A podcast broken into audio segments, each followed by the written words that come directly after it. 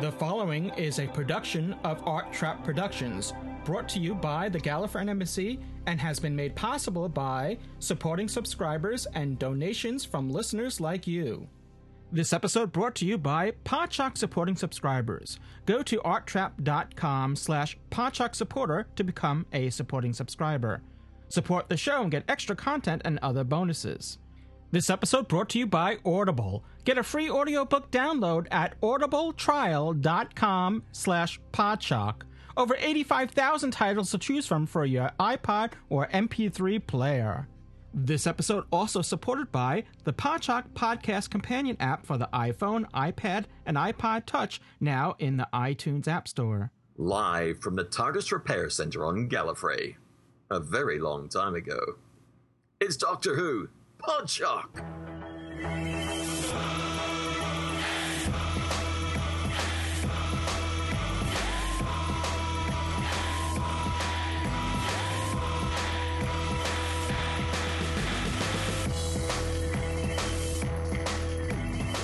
The Gallifreyan Embassy presents Doctor Who, Podshock, episode 285. Doctor, Yes? What is it? What do you want? Right from the very beginning. Sorry, but you're about to make a very big mistake. Don't steal that one, steal this one. The navigation system's knackered, but you'll have much more fun. Right from the day he started running. Run, new clever boy. And remember me.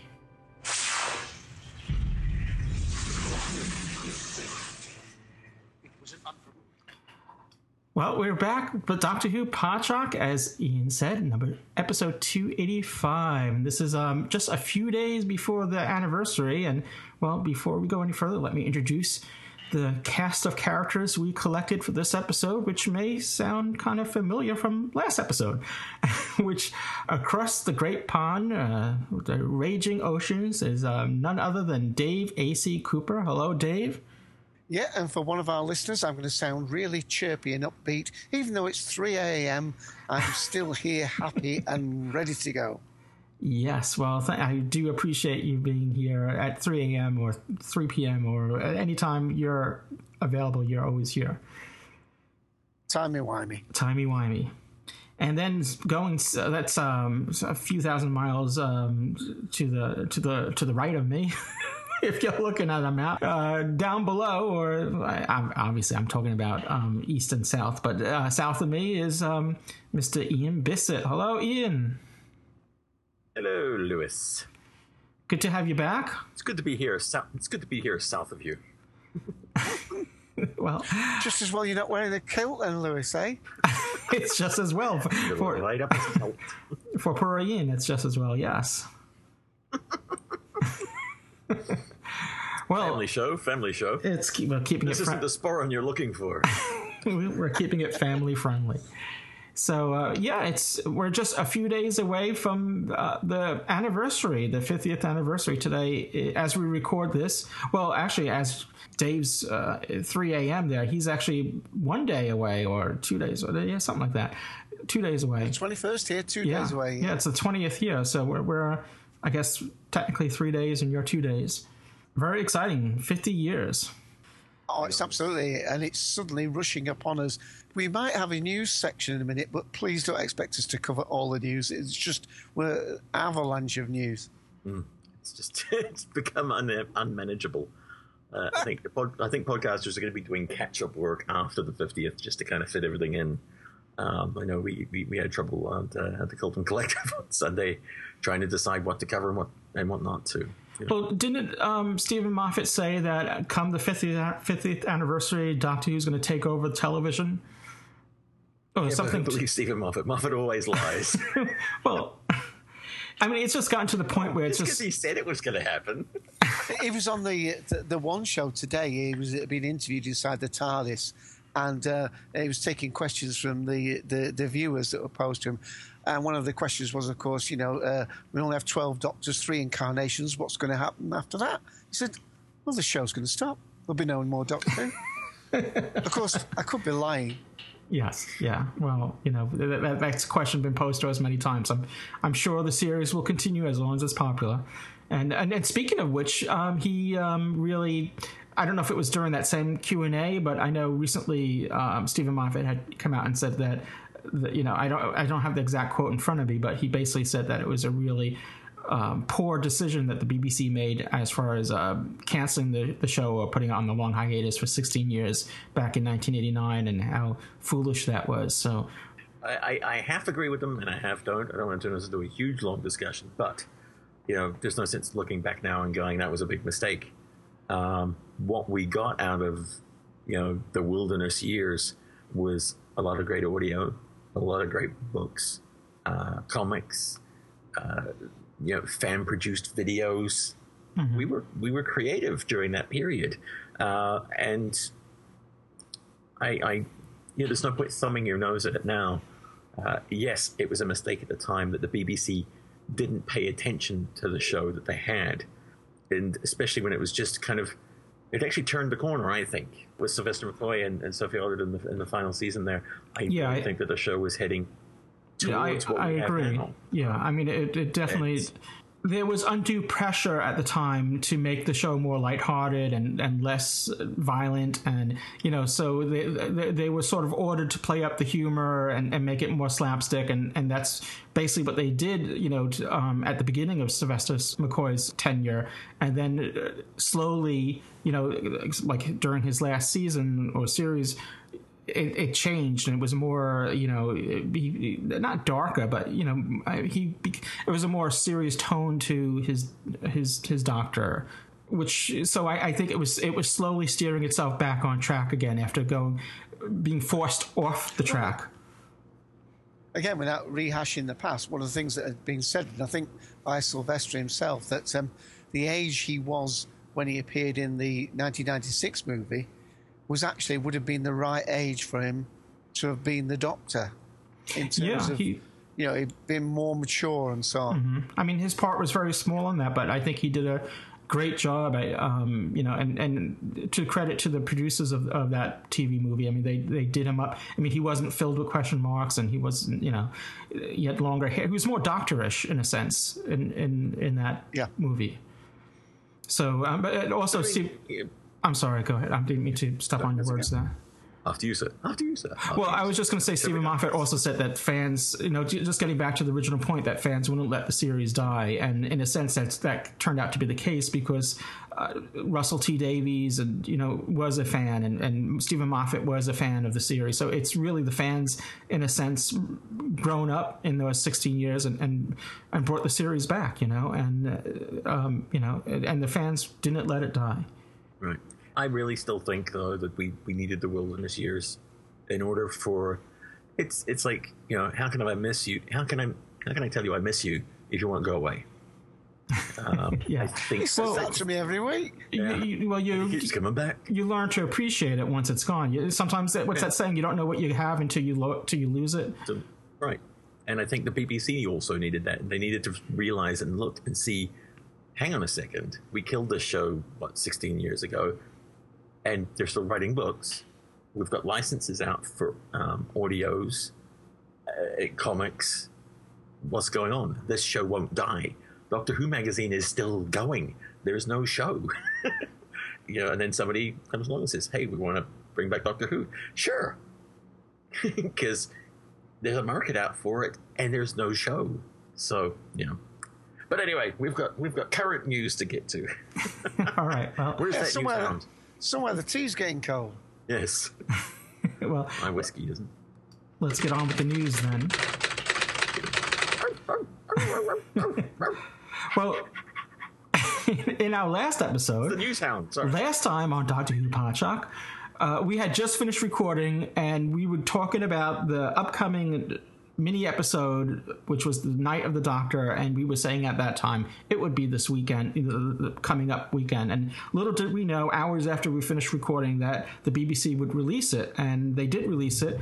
And what I did, um, we'll talk about it further in this episode. We'll do a, a mini review of the mini episode in addition, now there's another new mini episode that was just released. Um, this one is called The Last Day, and it's available, to my knowledge, only on iTunes, unless through other means it's gotten elsewhere. But uh, officially, I think it's only available on iTunes, and it's a little kufu or whatever about it because there's um, it's it's a it's free on the U.S. iTunes store, but through some sort of error, I, to my understanding, it's not free outside of the U.S. iTunes iTunes store. So that in the UK and Canada, there actually was there was a, a price attached to it, and people. Well, I think in Canada there was a price attached, and then it was changed so that the people who rushed to get it.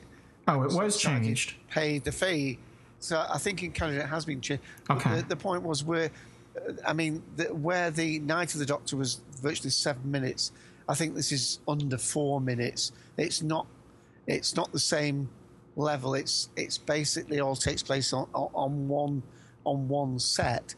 The the charge was, you know, well not astronomical, but considered American terms, you know, the sort of money that some people have paid to watch a, a five or ten year old movie, you know, a ninety minute movie, uh, for what was a three or four minute episodes, two ninety five, at two pounds ninety five in the UK. So we're we're getting heading towards. Um, four and a half dollars there. I would think if it was converted and the, and people had to pay for it that way. What's really confusing though is that the Night of the Doctor was was released on YouTube, uh, which is you know the BBC YouTube channel. Yet the last day was not, and also the Night of the Doctor is not available as of this time. As of this time of recording, is not available in iTunes. Yet the last day is. So uh, it's you would think that they would I don't know I mean unless uh, obviously if you're going to charge if, if the charge was intentional then I can understand having an exclusive on iTunes but since it's uh, free available on iTunes I, I, obviously there was some sort of deals worked out. Another interesting point is that the Night of the Doctor, although available on YouTube, you cannot if you go to the Apple TV has a YouTube channel app whatever you like to call it you won't be able to find the Night of the Doctor on on the Apple TV. You could find it on your iPad or iPhone and stream it using AirPlay, and that's what I did. And that's how. So it makes no sense. You can watch it on your Apple TV if you have one of the other iOS devices. So it's not like they're excluding Apple.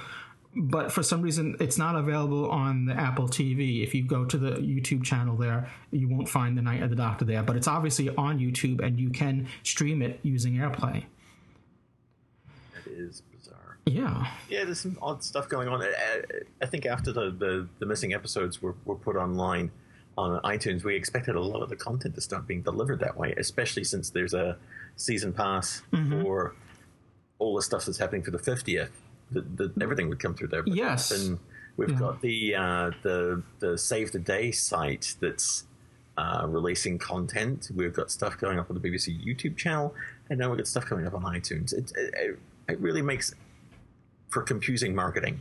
Well, uh, it's also one place to get everything. Yeah, because it's it's know, hard for the idents. It's hard for fans to keep because the fans that want to keep on top of all this. It's it's you know it's sort of like a Easter egg hunt where you have to go looking at you know is it here is it there where is it yeah and it would be just not, I mean, you can get a season pass for the 50th anniversary collection on iTunes, and it does include some free stuff as well. Like the last day, at least in the US store, it was one of the free content. I think there's maybe one or two other things that that are free, uh, like a, a, Doctor Who Confidential they put in there for free.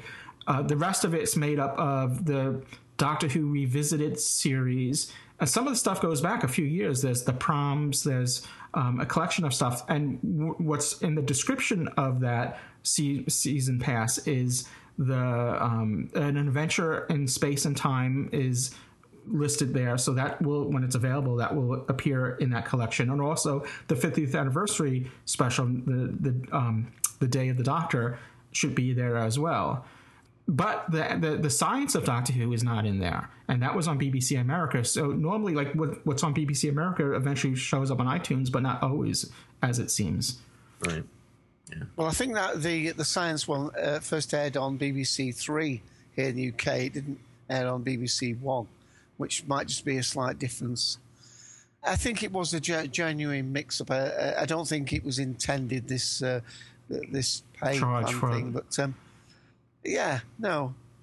I mean, I can understand it. I mean, everybody's been overwhelmed by it. I mean, here in the UK, we felt mistreated, as I've said before, about what was coming out with the uh, you know, the revisited and so on. One channel got the rights for it in the UK called Watch.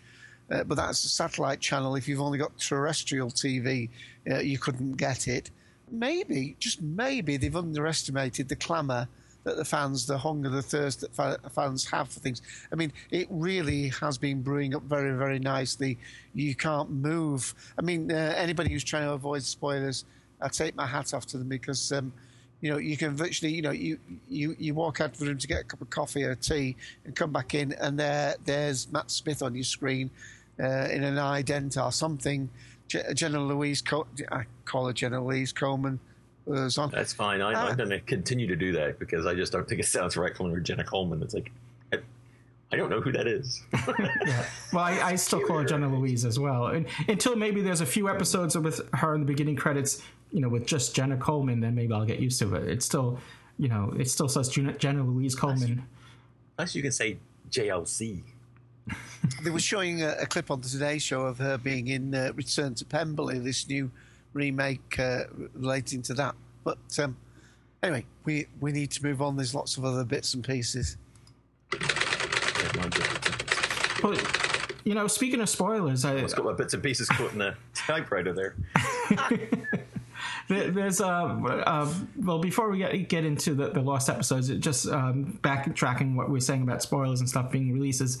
Uh, just a note that that the BBC America Tumblr account uh, did a post and uh, they suggested that you unfollow them during the 50th anniversary because they'll be posting spoilers. So if you don't want to see any spoilers, you know they're going to be hashtagging them. But you know if if you're using the let's say the the the Tumblr app on your iPhone, you're not it's just going to display the content. You're not going to be able to discern which is spoilery and which is not. So. Uh, I don't know. I'm of the opinion is that if they know the content that they're going to post as spoiler and they're going to hashtag it spoiling, you know, as a spoiler, why not just wait on it until everyone has a chance to see the special and then start posting stuff that has spoilers in it? I mean, don't ask people to unfollow you. It just, I don't know, it just didn't seem right. Well, I, I, th- I think they're trying to show uh, grace here. Uh, I mean, they're not expecting people to follow them, but they, they, they then won't have a you know barricade, uh, you know, a, a fallout of people. You know, Just don't show it though. They If, were if, warned. I mean, Yeah, just show content. They were warned. I don't.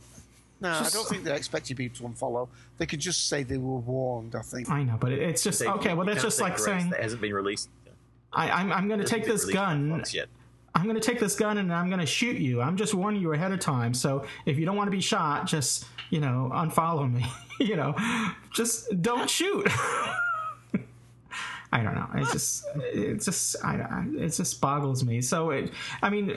It, and also, like when the Night of the Doctor first came out, so many people were posting on Facebook, all over the social media about um, Paul McGann back. that they chose. That, The- the eighth- trouble. The freeze frame. The- the- yeah, they had the Eighth Doctor there. They had the you know the sisters, uh, uh, the Sisterhood of Karn. I mean, they, they whatever treats and surprises that were there. Anyone that hadn't seen that that mini episode immediately after it was. I'm, I'm thankful for you two for letting me know about that. It was released before I, I hit the social networks. I had just woken up and I and that was the first thing I did. Oh, you know, during breakfast was watch the Night of the Doctor, which was a Hang on, uh, Louis. Hang on. Did you wake up or were you brought back from the dead? well. Actually, watching it, it felt like I was dreaming because it was Oh, sorry, sorry. Your four minutes. Your four minutes is up. my four minutes is up. Because it, it really felt like a dream. Like I had to pinch myself. Is this really? Oh, we'll get to that later. We're going to review the Night of the Doctor as well as the Last Day. And after our review of um, the Night of the Day, the Day of the Doctor. I want these titles with Doctor in it. The night of the, the, the, version. No, no, no, the, the, the name of the Doctor. The day, the the night day and the day in the bed of my doctor. the day, the night of the day of the last day of the day. All right.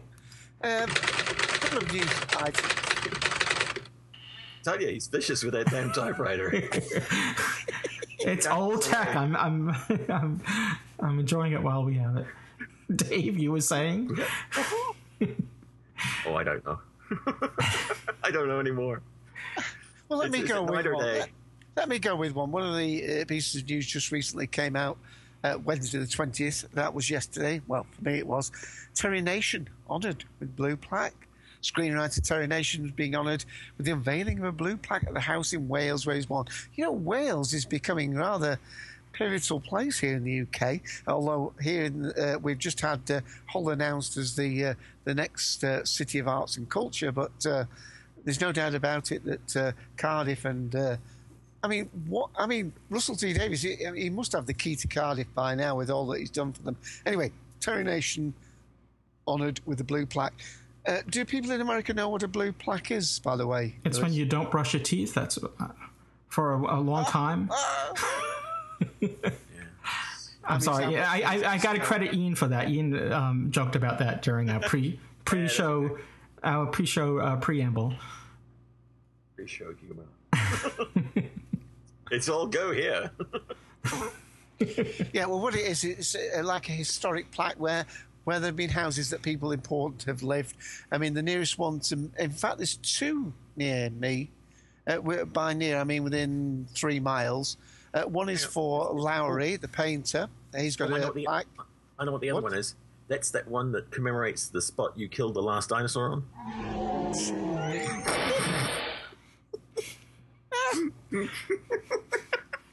Thank you very much. And the yeah, other one is an account. Uh, for the sake of me, I can't remember.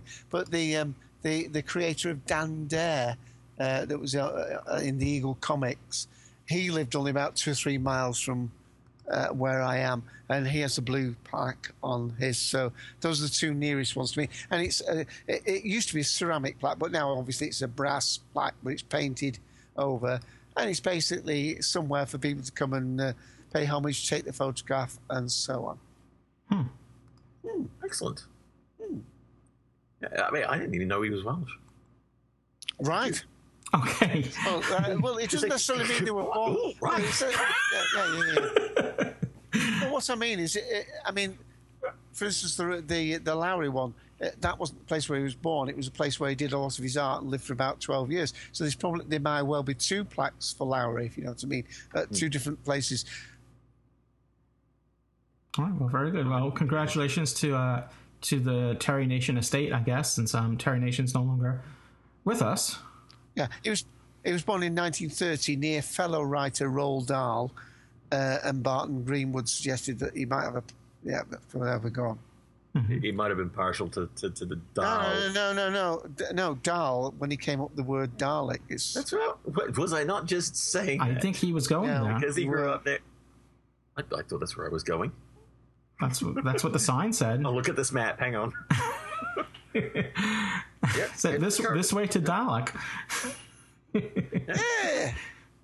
This way to Roald Dahl Plus. right. It's around and me back home, Jeeves. it's nothing but fun here, folks. Oh! Court in the typewriter. I know. Uh, All right. Well, these rumors of lost episodes have been circulating for some time, and uh, originally the the, the last batch of uh, rumors had a whole bunch of Doctor Who lost episodes being found, and um, even though there's nothing official yet, the, the latest rumors are once again re- emerging about Marco Polo, and there's um, that this will be the next lost episode. Now, this is just a rumor. There's nothing official here. We have no inside information. This is just what's going on in the rumor mill. So please take a note of that. We don't really like to go too much in rumors, but only because the last time we had these rumors, it turned out that you know soon enough after that, the the web of fear and the enemy of the world showed up. So let's um, hope that there's some truth to this. Noticed a certain. I have noticed a certain amount of restraint now amongst fans. There was a warning after um, Web of Fear and and um, Enemy of the World came out the, the reason why they were kind of trying to hush hush things is because there were negotiations taking place, and they kind of alluded it. I think that there was still were for not necessarily Doctor Who because this isn't just about Doctor Who. There's other things that are being found mm-hmm. as well of cultural significance to um, to the UK. I, I, really think the fans have kind of. I mean, the, the ideas out that are still lurking out there that there that there might be stuff, but I think people are being a lot more restrained even though we're all quietly sitting here rubbing our hands, going, "Please, please, please, please, please." One thing that I've, I've I mean, I've seen a rumor last week that you know there's still a whole screed of them, and they're all going to be announced the day after, uh, well, no, right after the uh, the 50th anniversary special screens at the live after party. Who can say? I mean, again, rumor, conjecture, whichever. Um, but I have noticed, and I'm gonna I'm gonna throw a rumor in there myself.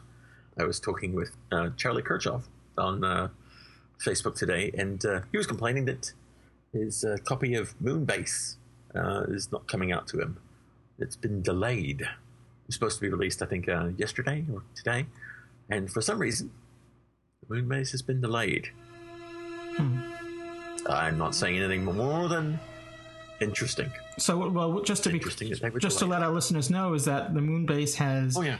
two episodes missing. It's a four-part story, and as of well, you know, as of right now, until any official word saying otherwise, episode one and three are missing. They only have stills and fragments of those episodes in existence. Now, now if we go back to the to those two other lost stories that were found, they were, they were Patrick Troughton stories. This is a Patrick Troughton story, and maybe that that um, television station, you know, in Nigeria had more than you know than what's you know what's been cleaned up and released so far. So, I mean, again, we're not saying that this is the case, but it's it's possible.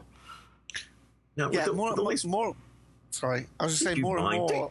God, I can't get word in edgewise on this damn podcast. I was just saying more and more. It seems as though the first two stories that were released were just because they were far and away, presumably, you know, the, the the nearest candidates for being released without too much work. But what what is really great to me, I think, apart from the fact that it's, we've got this timing of the 50th anniversary, um, I, I remember that. Um, is it? It was 2entertain. I don't know whether it's still 2entertain that's bringing out the DVDs, but they'd they'd been speeding up the releases of the DVDs. The idea being that all the existing stories were to be released, so that by the time we got to the 50th anniversary, all all that we had would be on DVD. Remember, of course, this has all been done before, or lots of it been done before on VHS tapes, but now now we i mean they must have been thinking what will we do now you know where am i going to do my uh, infotext if there's no new shows to come out well right. luckily the timing couldn't be better you're to you in Yeah. Well, you only interrupted a really, really good joke. But what I want to know, what I want to know, is if they if they did find Marco Polo, did they find it by going around to um, TV stations in Ethiopia, going Marco? Sorry, couldn't resist. Well, it had to be said. Well, you, well that's a polo joke suck it and see Oh, I guess we'll have to wait and you see. don't have polo streets in america yeah, yeah. I knew what your refer- I knew what the reference was. You know, John Levene played a Cyberman in um, the Moonbase, uncredited, and then he played a Yeti in the Web of Fear. So, nudge, nudge, wink, wink. You know that, that uh, there has to be some sort of connection there. All right. Well, And ju- just cover up that dirty laugh of Ian's, just say that um, slight, slight bit of news if you're a collector. Radio Times have uh, really pushed the boat out this time. There's not having one or two collector's editions. There are actually 12 different copies of the Radio Times you can get uh, with 12 particular doctors on. Now, I'm going to leave you guessing as to which the 12th one is, uh, and I'm not going to say any names because there might be two possible choices for that one. Uh, they're looking great, and I've noticed as they're displayed here on the DoctorWhoNews.net site that um, the actual backgrounds overlap across some of them. uh, so But, you um, can kind of piece them together, and yeah, so you can- you can buy all Yeah, twelve and, and put them on your wall and make one big, um, you know, mosaic of them.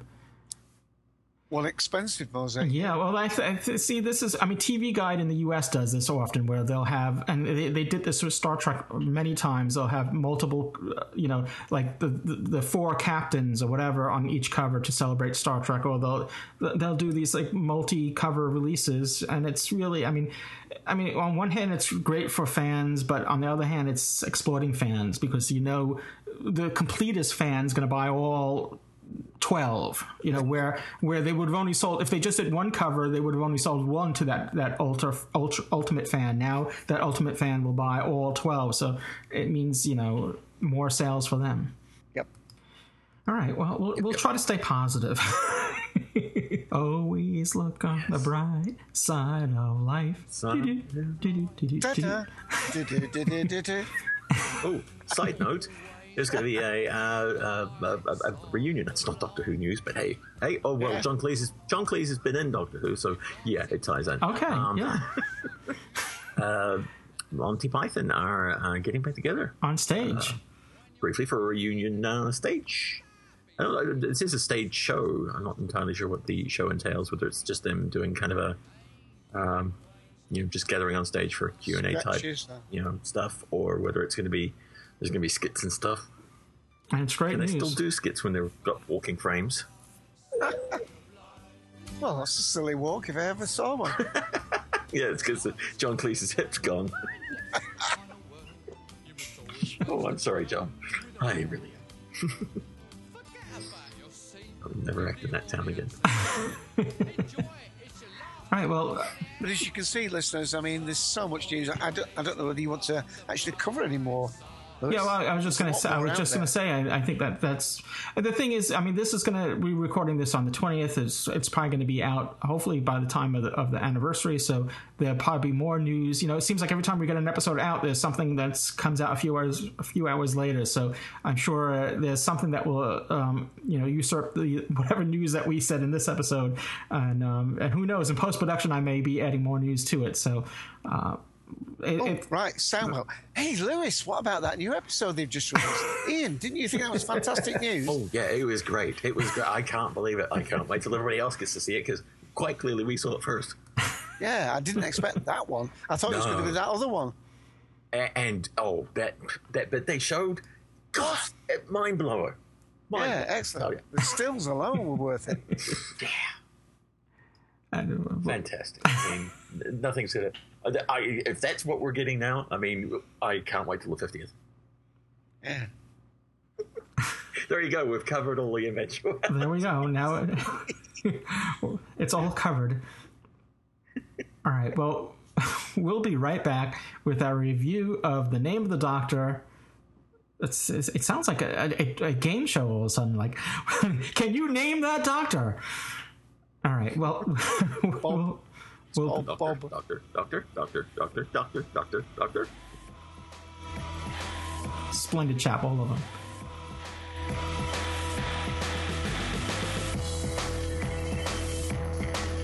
This is Peter Davison, and you're listening to the Doctor Who Podshock.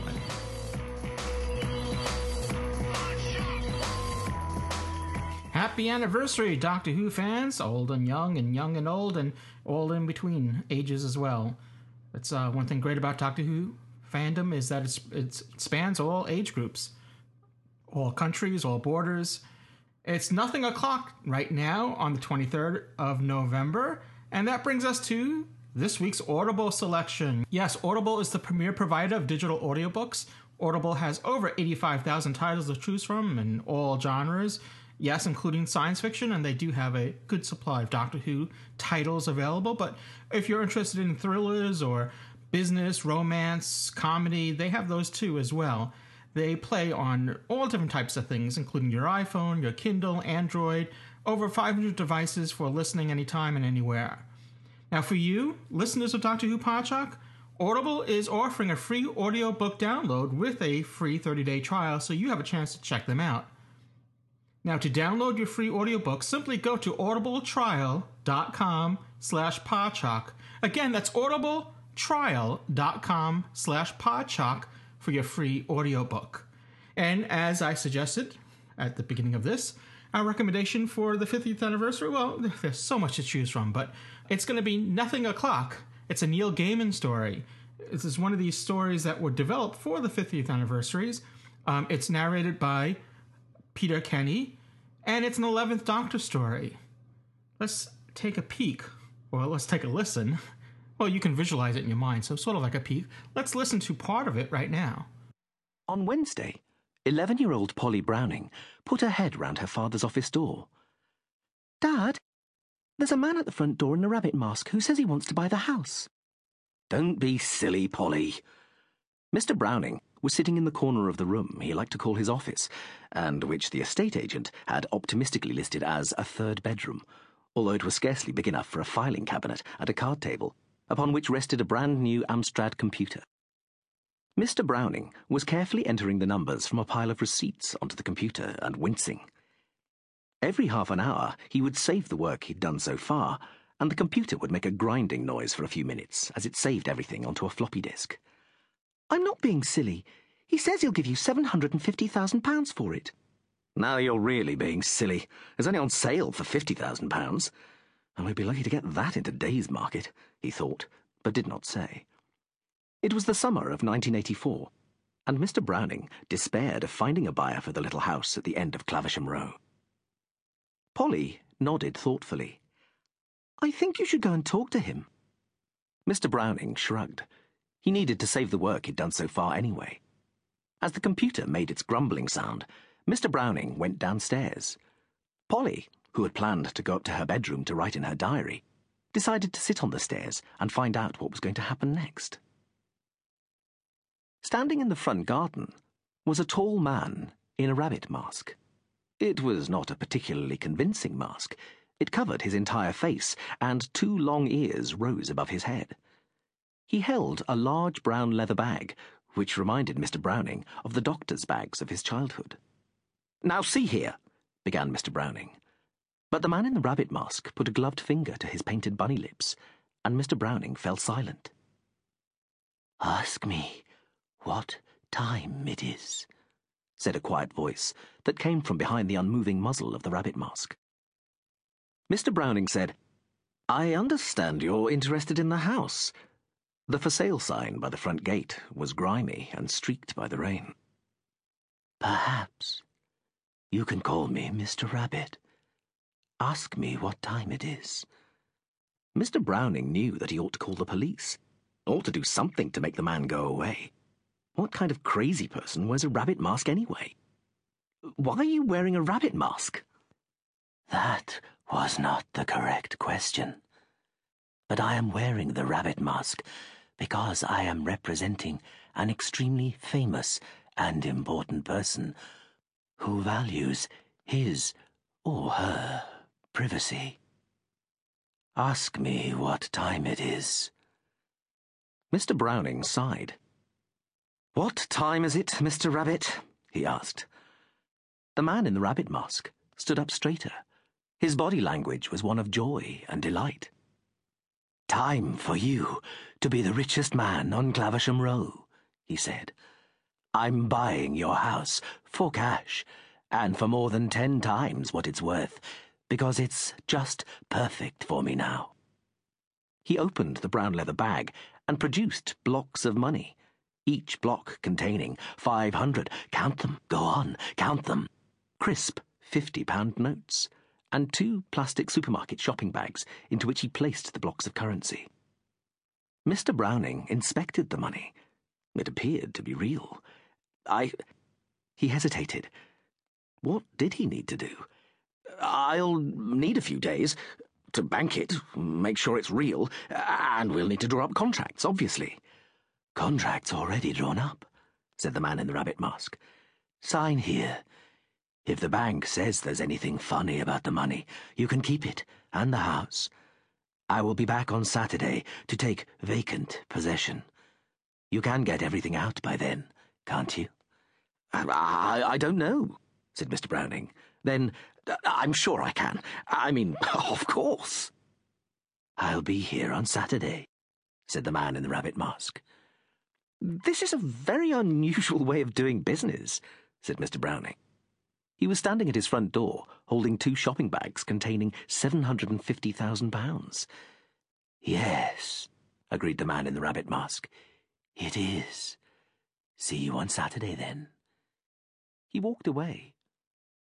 Mr. Browning was relieved. Once again, that's um, a Neil Gaiman story, his um, unique perspective on Doctor Who, uh, a fan favorite, Neil Gaiman. And this is Nothing O'Clock, Doctor Who Nothing O'Clock. It's an 11th Doctor story, and this could be a free Audible selection that you can choose, or you could choose one of your own. Once again, to get your free audiobook, simply go to audibletrial.com slash podshock. Again, that's audibletrial.com slash podshock for your free audiobook.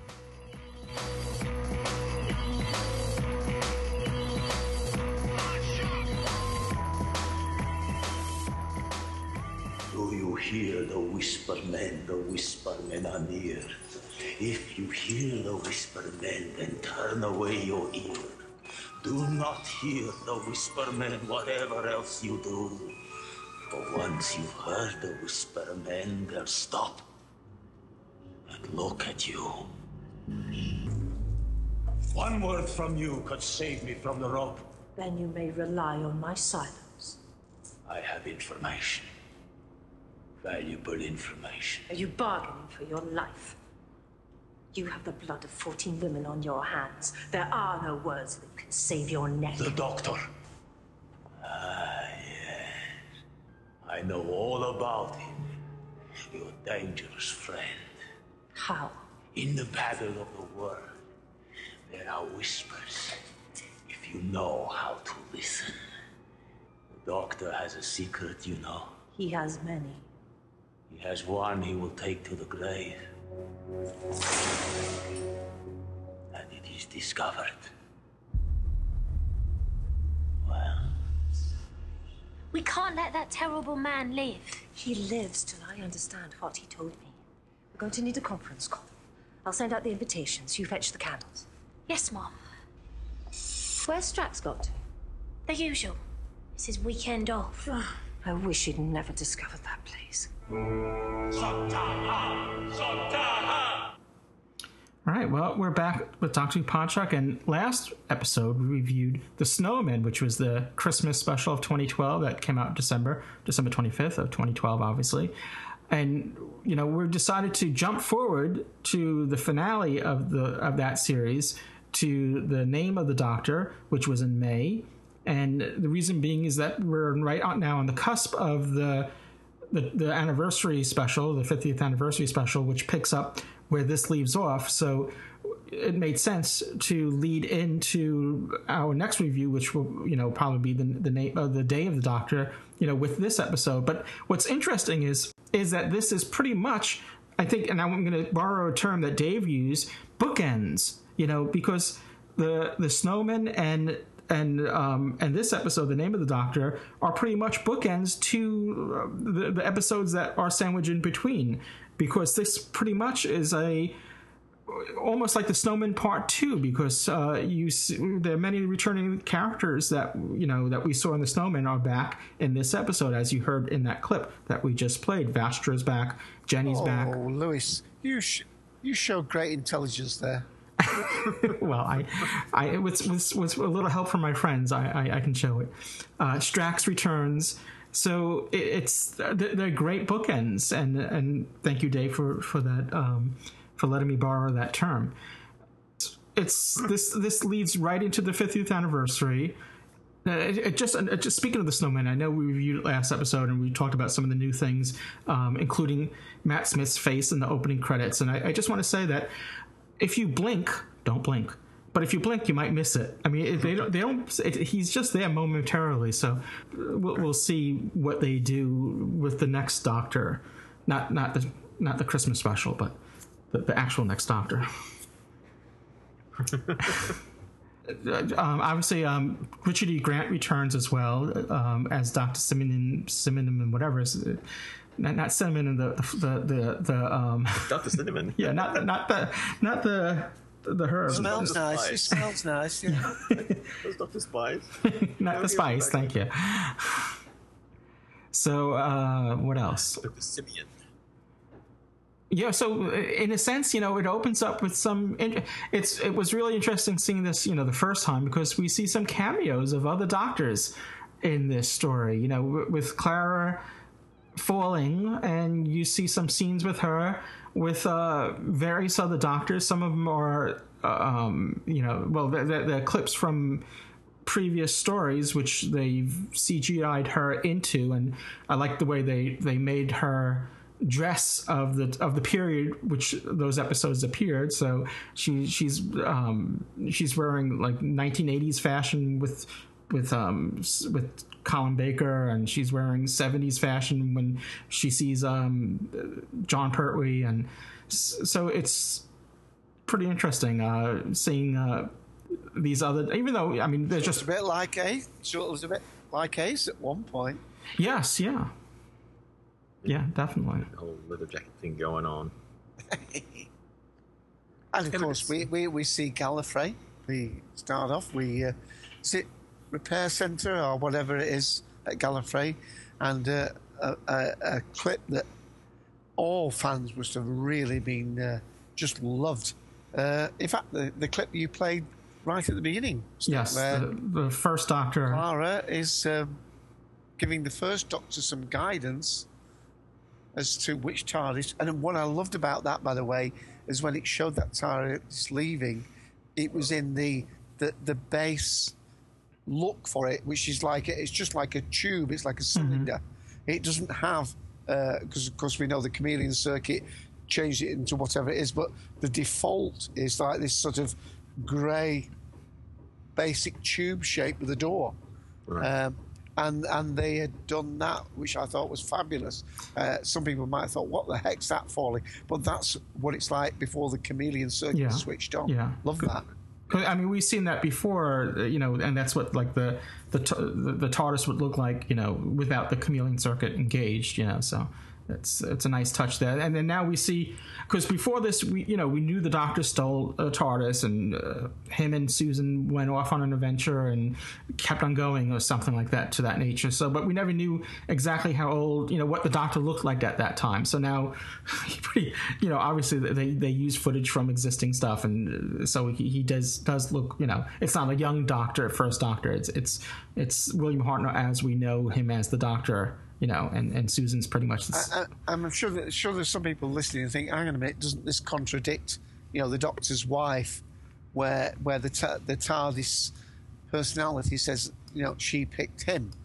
But Yeah. um, uh, even even with that sort of change in the storyline, I love the fact that that that uh, the very first thing that we see her. I mean, because it's it's bookended, isn't it? Again, this particular episode, as well as you said, the series, because we start with all the things that Clara's doing, and then we find out how that became possible at the end. So, um, Right, because really brilliant. you, you get this bit here of uh, you- you're making a big mistake and you're like, what's she up to? Um, but it's all cleared up at the end when, of course, you know, spoilers. Um, that uh, she says you're making a terrible mistake. You're you're picking you're taking the wrong TARDIS um, because Simeon intervened. So you really could say that that, sh- that the TARDIS still did pick the Doctor. It's just Ah, Simeon yeah. intervened and And misdirected her. Yeah, Mm. yeah, right. and so Absolutely. then Clara went back and fixed that. But to the TARDIS's point of view, she still picked him. You know, Yeah, So well done, really, mate. yeah, it really, it, it, it, it- while it does mess around with it a bit, it's still from the TARDIS's point of view. He walked up to her. You know, Exactly, you're right. Because she's not. here I am, she's here not. to She's yeah, yeah. She's not fixing things that were broken. They weren't broken and until the great intelligence stepped Mm-hmm. in. They became broken, and yeah. So we've got. Yeah. It was right. It was wrong. It was right again. It's like quantum leap. Putting things right. There's one foot wrong. Hoping each time will be to leap home or into. Yeah. Anyway, we'll get to that. well, but It's, Clara. it's a great little episode. The, uh, the opening, the, op- the opening's great, and the conference call is funny, and the fact that for a lonely tower trapped on Earth, his only place to go to be with similar people is Scotland. Yeah, I think Oh, Vastra makes a comment saying, I, I wish he never found that or discovered that place. Because uh, obviously he's spending a lot of time there. He's having an awful lot of fun. I did have that issue when I first watched it of how he could get up to Scotland in a weekend from in Vic- sort of Victorian London, but we don't know what device he has to actually get himself up there quickly and back. But they do have uh, some some equipment. I mean, when we saw them last, uh, he had some equipment left over. Because he was uh, trying to save uh, Clara uh, from Jenny. dying. Jen- Jenny. Mm, yeah, that's true. That uh, his um, Oh, sorry, it was in The- this the- the episode. snowman. that saves Jenny. Yeah. yeah, Yeah, in the snowman, he had uh, equipment and he was trying to save Clara at the Yeah. very end there. yeah. So we do know he has some tech. So it is po- quite possible he's got a teleport device or a you know fast potato device or something. yeah, potato shooter. That's it. It's a potato gun. Fires potatoes. Great speed. So there's Across the another there's another sequence later on where Clara, you know, once again we see her falling and visiting the other doctors, and um, but to my recollection, to unless I missed it, we see all the doctors except for eight. We don't. I, I don't think there's a. I don't know if it's if maybe there was um, rights issues with the movie or see the back of the head of one. Right. what, The- the so- where- there's a scene where she's on the planet or on the surface and they're kind of running by her. Is that what you're talking about? Like, uh, Right. Just before you, just before you see um, the second Doctor running by, when they open that scene up and you see her standing there, a figure briefly crosses the camera. yeah. Everybody basically has said, That's That's eight. yeah. And it, it goes without say, we already started this review, but it goes without say, if you made it this far, spoiler alert, you know. I mean, we're assuming you've seen it already, you know. So it's um Spoilers. Spoilers. Again. Spoilers. all right. So we're, we're assuming you you've seen the name of the doctor just before we go any further, because obviously there- there's spoilers here. It's it's been what six months, seven months since it was um Well, well, I've got no more spoilers now, so no more. So, um, in that opening clip, you hear the, this uh, prisoner. What was his name again? Um, Clarence DeMarco, and he has this information about the doctor's grave. And um, unless this is resolved in the next episode, to my understanding, we still don't know who he is, how he got this information. You know, how did he? He had time space coordinates as well. He'd heard it from the Whispermen. He'd heard it from. He, the Whisperman told him. Is that where? That's mm-hmm. how he found out. Not, not told him directly, but he picked whispered him to in his ear. Pick it up in somewhere. Okay. But why would the Yeah, they- they- why would the Whisperman there tell was- him? Why- why- I mean, oh, so he could round up the the cast of characters and get all this in motion, I guess. Right. The the thing that you, which it, it kind of bugs me is that before this was released, before this episode came out, there was a little uh, minisode um, teaser uh, with the Whispermen um, kind of tormenting him in his cell. That's right. We missed that out. Yeah. Oh, Yeah, and basically, so they enlist him to to then call on you know, Madame Vastra and inform her. So that means they'll have this this conference call and All blah, the blah, same blah, blah, house. Yeah. blah, yeah. yeah. So, So it was it was set up to bring them together. right. Okay, so we may not see or have him mentioned again in in the, um, the Day of the Doctor. Right, I, I, I'm thinking his his part's done, but yeah, okay. yeah, where we where we get left at the end of this episode, kind of we're not entirely sure how we're going to get out of where we're left. Yeah, it's kind of interesting. I mean, I know we're jumping ahead here, but where this ends, you know, I when this first came out, you know, back in May, I just assumed the 50th anniversary special will pick up immediately where this ends because it's sort of like a cliff, not really a cliffhanger, but sort of like a cliffhanger. But from the scenes that we've seen of the 50th anniversary special, it seems like it's um, it it doesn't pick up immediately, uh, or you know, maybe it does, and then it says maybe six months, you know, earlier, you know, because it seems.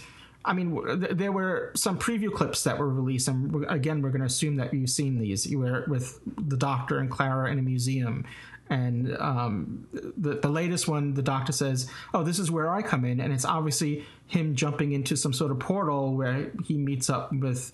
Well, again, spoilers. The tenth Doctor. so I'm, But, I'm but not again, sure. it, it doesn't explain the fact that how Clara is with the Doctor, because as far as we're well, that's. concerned, I'm assuming this takes uh, place that before. Well, that's why I'm, I'm assuming this may. uh, I'm assuming that takes place before the name of the doctor. I'm assuming maybe the, the name of the doctor, uh, the, the, the day. oh, I wish these titles were, weren't so similar.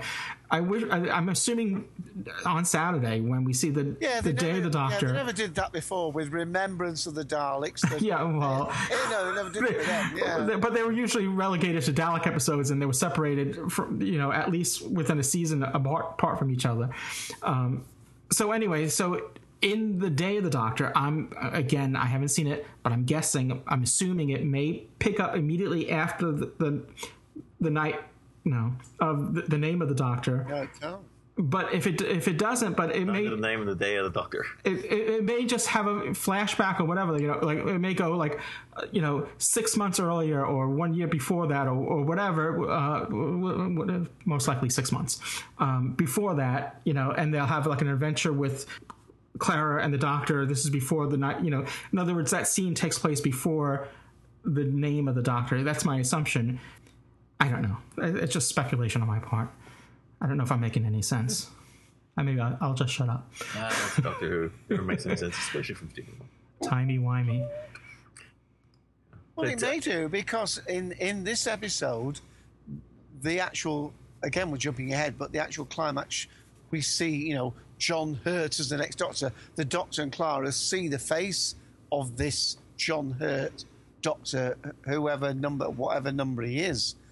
But in the actual um, minisode, when they show somebody approaching the tenth and the eleventh Doctor, which of course is the John Hurt character, they don't recognise him. The eleventh Doctor doesn't say, "Oh, you're the one I saw," you know, inside my time stream. He doesn't say that. So, so it is possible that it was before then.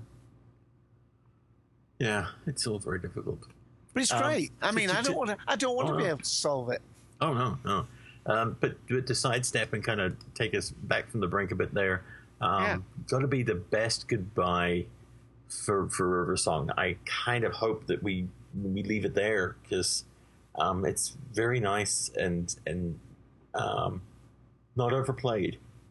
It very very well be the last time that they talk, and it would work. As much as I love Alex Kingston and I love seeing her and and Doctor Who as River Song, uh, this would be a really nice finish to the Doctor's relationship with River. Well, you know, she never had She closure, Make a comment. She, and this gives her closure. I'm sorry, uh, Dave. I, I was going to say she does make a comment to Clara in this that uh, the Doctor doesn't like endings, and he's put me in this library. Right. The implication being that she can be pulled out of the library whenever she's needed. So, I wouldn't necessarily mean Yeah, we've seen the last of her. Well, at the end there, before before he says goodbye to her, he said that she shouldn't really still exist. Yeah, because she's still connected Uh, we're to assuming Clara. that that that, that, that, that at Trenzalore, that time period is well in advance of where you know she died and went into the the library computer. But basically, the doctor infers that her that that file basically should have deteriorated by now, and she shouldn't still exist. Uh, but she does. But she's holding on to say goodbye one last time. So Well, I, I, I, I, I, all I'm saying is, if this is the last time we see her, it's well done. Um, but I would not be opposed to seeing her again because I think she's fantastic and uh, got a huge I- crush on. I think we might see her again because in in one of those things, when we've been arguing about what face we saw reflected, Hmm. I've been wondering whether the face we saw reflected was the girl from the library, the young um, Ca- uh, Cal from the library. Because she'd be now about 14 or 15, she'd be a little bit more grown up. We're talking about that 50th trailer glass ball thing again. Yeah, maybe there, but I'm, I, I've got a feeling that we saw her face somewhere. But um, maybe we want uh, we want to rein ourselves in a little bit at this point, Louis, and perhaps go back to an earlier clip. Assuming this letter will have reached you as planned on April the 10th, 2013, please find and light the enclosed candle. It will release a soporific which will induce a trance state, enabling direct communication across the years. However, as I realize you have no reason to trust this letter, I have taken the liberty of embedding the same soporific into the fabric of the paper you are now holding. Hmm. Speak soon. So glad you could make it. Where am I? Exactly where you were, but sleeping. Time travel has always been possible in dreams. We are awaiting only one more participant. Oh, no. Not the one with the gigantic head. It's hair straps. Hair. Madam Vastra. Professor, help yourself to some tea. Why, thank you. How did you do that? Disgracefully. Ah, perhaps you two haven't met. This is the doctor's companion. Uh, that is, his current traveling assistant. Assistant? Have you got a darker green? Clara Oswald. Professor River Song. The doctor might have mentioned me. Oh, yeah. Oh, yeah, of course he has. Professor Song. Sorry, it's just I, I never realized you were a woman. Now, wasn't this a surprise at the time? I mean, it wasn't. It wasn't known that she was coming No, back. yeah, it was a surprise. No, No, No, yeah, yeah. it was- yeah, big surprise. she's Focus on- coming back nearly as many times as Rose did. Yeah. uh, well, I mean, the wonderful thing is that most of these, of course, uh, all of her appearances in this episode are, are, are studio bound, so it's a lot easier for them to get away with it. Uh, but a nice surprise, yeah, her showing up at the, the table. Because you think it's going to be the doctor. Well, So I- in this conference call, and and you you assume that the next person they bring in will be the doctor. And Well, you get really thrown off because Strax says, "Oh, the one with the big head," and you're thinking, "Oh, well, you know, for, you think a big head's a Doctor Who." I mean, you think you think Sontaran, so you know, it's not. It's obviously not a Sontaran, but Yep. Pretty good. And, and, and putting putting the soporific in the, the fabric of the envelope. Sneaky, sneaky. I like that. Oh, that was funny. That was funny. Since you have no reason to trust us. oh, some nice, nice, good comedy in this. It was a nice touch, yeah. Like you know, yep. Yeah, it's it's a decent episode. Yeah, I went with this one actually. I, I but then again, of course, yeah, anything with Clara in it, I'm pretty much okay. oh, I'm easy, very easy. There's one episode that we'll get to. I don't know when we'll get to it. And I, for those that are questioning, we're not just going to be reviewing older episodes. I mean, obviously, whenever there's a new episode, that will take precedence. So obviously, um, we're going to be reviewing the the Day of the Doctor and then the Christmas special when they're released. So even though we're backtracking and covering episodes, we're reviewing episodes that we missed while um, I was recovering from Sandy you know, to- you know, it's not just going to be that. We we also have the the Patrick Troughton's lore stories that we're going to review. So uh, for those are, that may be turned off to the fact, oh, that we're just going over you know stuff from last year or whatever, and that it's actually earlier this year. It's not even. I mean, the Snowmen were from last year, but this is just episodes that took place six months ago, whatever. So anyway, just I don't know, Louis. You and Sandy in those summer nights, I don't know. Uh, he showed off splashing Summer around, you know. yeah, going back to this episode, I mean, uh, looking at the appreciation index, appreciate, appreciate, yeah, 88 it got. Um, uh, just under 8 million, 7.45 million uh, watching it when others were taken into account. Into account. But a very well crafted episode. I mean, uh, we, we are jumping about one uh, quite a bit with this episode, but. Um, I, I, I just loved it. Um, the, the the scene you've seen there, uh, we've just uh, had the, the clip from, and then and then what happens? Well, move us on, Louis, a little bit. Otherwise, we'll uh, we'll sort of we'll, we'll keep. Please, stop it. Doctor, who? Unhappy, sir. Leave him alone. Let him be. Don't worry, sir. I think I've Doctor, who? Please.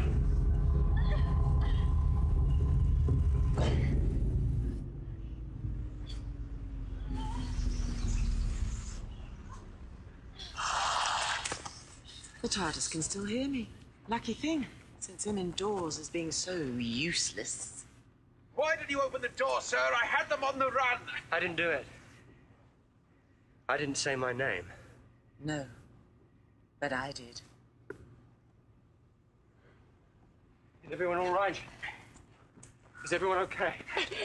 Clara, Clara, are you okay? Oh, that was not nice. No, no, I know. I'm sorry. Now then, Dr. Simeon, or Mr. G Intelligence, whatever I call you, do you know what's in there? For me, peace at last. For you, pain everlasting. Won't you invite us in? So we're on Trenzalore now. This is the tomb of the Doctor, and just how big is the TARDIS tomb? Now, when I first saw this, I unfortunately I, I this was during um, I was still um, displaced after the storm, and I was watching this on a on a standard definition TV, and I didn't realize the scale of the TARDIS tomb. I just thought it was this. Oh, it's massive. Yeah, I, It's, uh, I, yeah. I, it wasn't Well, until insides- now that I rewatched it that I, I realized that this is a massive TARDIS. I thought it was just the the, the full scale, ordinary height TARDIS. You know that was turned into his No, tomb. no, the, the inside's supposed to be leaking out Yeah. and enlarging it. And Mhm. by the way, that reference where she says she said the name uh, takes us all the way back to Silence in the Library Yeah. when she first Whispers meets him and whispers ear. something in the ear, and we're all thinking what she whispered, uh, and the assumption was she must have mentioned something like his name. This confirms that. Yeah, definitely. Yeah, it's it's now it's pretty interesting. Here you have an adversary. Now this goes back to my Snowman review. That you know, that, I thought the weakest part of the the Snowman was the adversary, was the villain, was the, the um you know that aspect of the story. So here you have an adversary that manages to erase the Doctor. And by the way, that that him his past being erased sort of reminded me of the Five Doctors of Peter Davison. You know, losing his past selves. You know, saying you know the the, the sum of himself is is is the, the part whatever I can't remember the quote now, but you, you saw him slowly deteriorate. And it, and what Matt Smith did here when he fell to the ground sort of reminded me of, of that. It, was- it, it, it was a nice feeling. It seemed like it was in sync with when he was the Fifth Doctor and when his past selves were being pulled out of you know hi- himself. You know, it was sort of that same effect. So, but here you have a villain that that manages to erase the Doctor from all time and space, and it's not the Master, it's not the Daleks, it's who would have guessed it's the great intelligence i mean he was i mean this was i mean going it was two stories to my understanding you know to patrick troughton's era that are lost stories and now all of a sudden it has so much significance. And, i mean richard e. Well, grant in- in some did a great job think- yeah. I'm sorry. Well, the, well, first of all, the, the thing is, he's now at his full potential. You know, in the Snowman, he, he was trying to find a, a body, a vessel for his intelligence, and of course, the Doctor actually enabled this because with with with uh, Doctor Simeon himself actually dying, he could then inhabit that body. So he's now both got the intelligence and he's got this, um, you know, a, a body to move. I think that's uh, the whole thing goes all the way back t- to that. But uh, sometimes we try and weave too elaborate a thing to it. But I think the connection is definitely there with the, the five doctors. The the other thing is that the um, Madam Madame Vastra says a couple of times that um, you know uh, the doctor's dying uh, with us in London. Then no, he's dying at there, and and it's her that gives us this reference that in all these uh, things that had happened where the Doctor was winning, he was now losing. The other thing I can think about that might have worked better is we, we've got these whisperers, but we've had the silence. I mean, it's, it's almost a pity that the whispers and the silence weren't the same mm-hmm. characters, because that would have also brought us back into the impossible astronaut and so on. I was actually expecting it to be the silence when when they first appear. That was the first thing that came to my mind until I realized it wasn't. It wasn't the, the you know the, the silence. But you're right. It would have been a, a nice tie-in, and because they were supposed to be aff- affecting human evolution all the way, weren't they? In a sort of quietly doing things behind the scenes, and they left all this hanging about: was there a was there a silence in the TARDIS and who blew up the TARDIS? Uh, we've never got the. Oh, I'm breaking up old stuff. I shouldn't. I'll stop now. Yeah, we're, we're, we're, that's the Yeah, that's the problem. don't with do that. We keep breaking off into tangents on everything. The one thing I found out was interesting about this is the way they deal with the Doctor's death. When a Time Lord dies, that because they're so, depending on how far they've, and widely they've travelled, they become their remains basically are this uh, tangled time stream Yeah. thing. Mhm. It- you know, the, the thing that bugs me about it, uh, I guess, is that it could be entered. It's, it's like, oh well, that's just a bit inconvenient, isn't it? You, you Well, go, no, to, you, go to, the- you, go to, because- you, you go to their grave and you, you you trip. Whoa, where am I? Well, they wouldn't have done, of course, because the TARDIS wouldn't have opened for anybody other than the fact that River Song opened it. Uh, And it was great that Madame Vastra went out and saw that these planets were disappearing because those are the planets that the Doctor had saved, you know, over his time, you know, 1,000, 1,200 years, is it now? Well, maybe Um, it's. Um, but, the, but but I'm just saying to Ian's point that maybe um, because the Time Lords don't exist anymore, maybe that's the fact. Maybe if the Time Lords were still around, they would be inserted into the Matrix, and they would sort of maybe live on that way. I, I mean, Yeah, maybe this is normal for Time Lord. Maybe do. But the other interesting thing is that when we see the interior of the TARDIS, it's it's the current interior. When we when that scene that takes place when you see the scar tissue and I mean uh, the ripples in time, whatever you want to call that that thing they they enter. It's I mean obviously they can't future they can't decide what we have to assume the Doctor dies somewhere in the future, and it's not the eleventh Doctor, it's some other Doctor that dies but the interior, he's constantly changing the interior. So the interior, I mean, of, of course, the production team couldn't. ah, but they are stored. I mean, I, I, They- they are stored, so- I changed my wall. So maybe the TARDIS uh, intentionally used this interior because the eleventh Doctor entered it, and it, it wanted to make the eleventh Ah, Doctor feel at home. idea, yeah. There we go. That works. There you go. That's the ticket. But when, when, when you do go in there, the, the, the actual uh, the console's missing, so um, it is a room that does resemble the Mhm. console room. There is no console in it. Yeah. it's overgrown, and so it could very very well be one of the archived rooms just without the console. Well, that's it. I mean, I, I change my wallpaper, but often I'll put wallpaper on my desktop that's you know wallpaper I had on a year ago, two years ago. So, but I think I think your point's better, Louis. That uh, on entering, uh, the TARDIS responded to which Doctor was entering, Mhm. or which alliteration of the Doctor was entering, and made a you know suitable home for him in that sense. Well, and, and that also brings us Well, to. we, we need to TARDIS. move. We need to move on. well, it also brings us to the point that when Clara's falling through it, and he she meets up all, with all these other doctors, you know, except for one that she doesn't see until the end, which we'll get to. But she, there's no twelfth Doctor that you know we know of who that is now. But there's no future Doctors, and if he has more than twelve regenerations, wouldn't Clara have to save them as well? um, I'm wondering if it has something to do with still not being able to, you know, cross uh, one's own time stream into for her to go into the future of the Doctor. I don't know. I don't know something and like you that. can Something argue as well, the great intelligence couldn't have messed about with future doctors because they haven't happened yet. So you could only. But, but they ha- but this is his grave. They had to have happen. They, th- he's dead. No, because now that La- uh, Clara has has has has resolved the issue, it's it's one possible future for the Doctor. I mean, presumably, if we're going to have more Doctor Who ventures, he didn't die, so this timeline comes to an end at this point. I know my head's going to explode. Do you want to play a final clip from this story? Yeah, before before before we explode him. This is what I've already done. You've already seen me do it. I'm the impossible girl. And this is why. Whatever you're thinking of doing, don't. If I step in there, what happens? The time winds will tear you into a million pieces. A million versions of you, living and dying all over time and space. Like echoes. But the echoes could save the doctor, right? Well, how about that? I'm souffle girl after all. No. Please. If this works, get out of here as fast as you can. And Spare me a thought now and then. No. Clara. Fact, you know what? Run.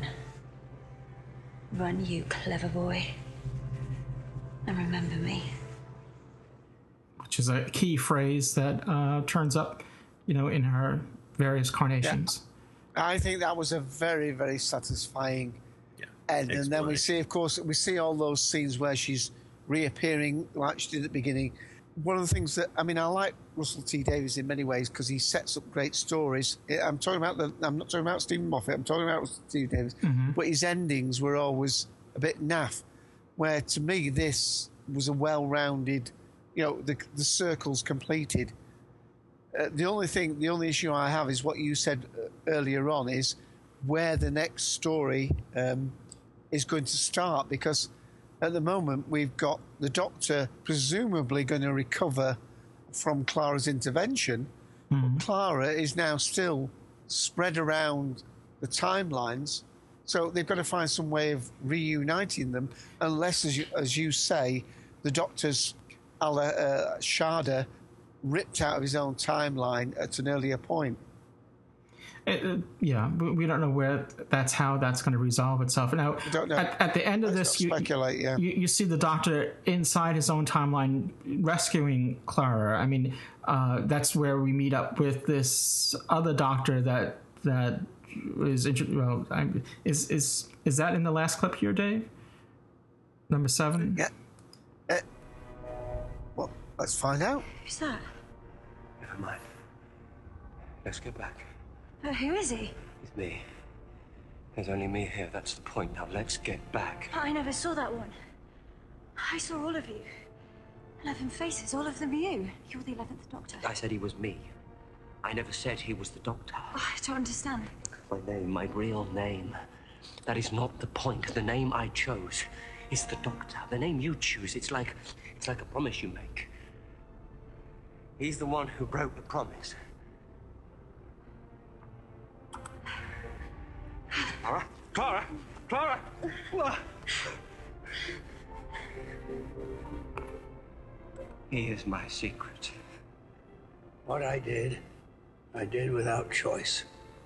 I know. In the name of peace and sanity. But not in the name of the doctor.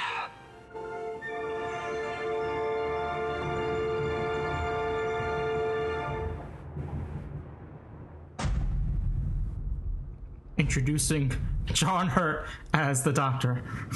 Well done, Louis. Just like that.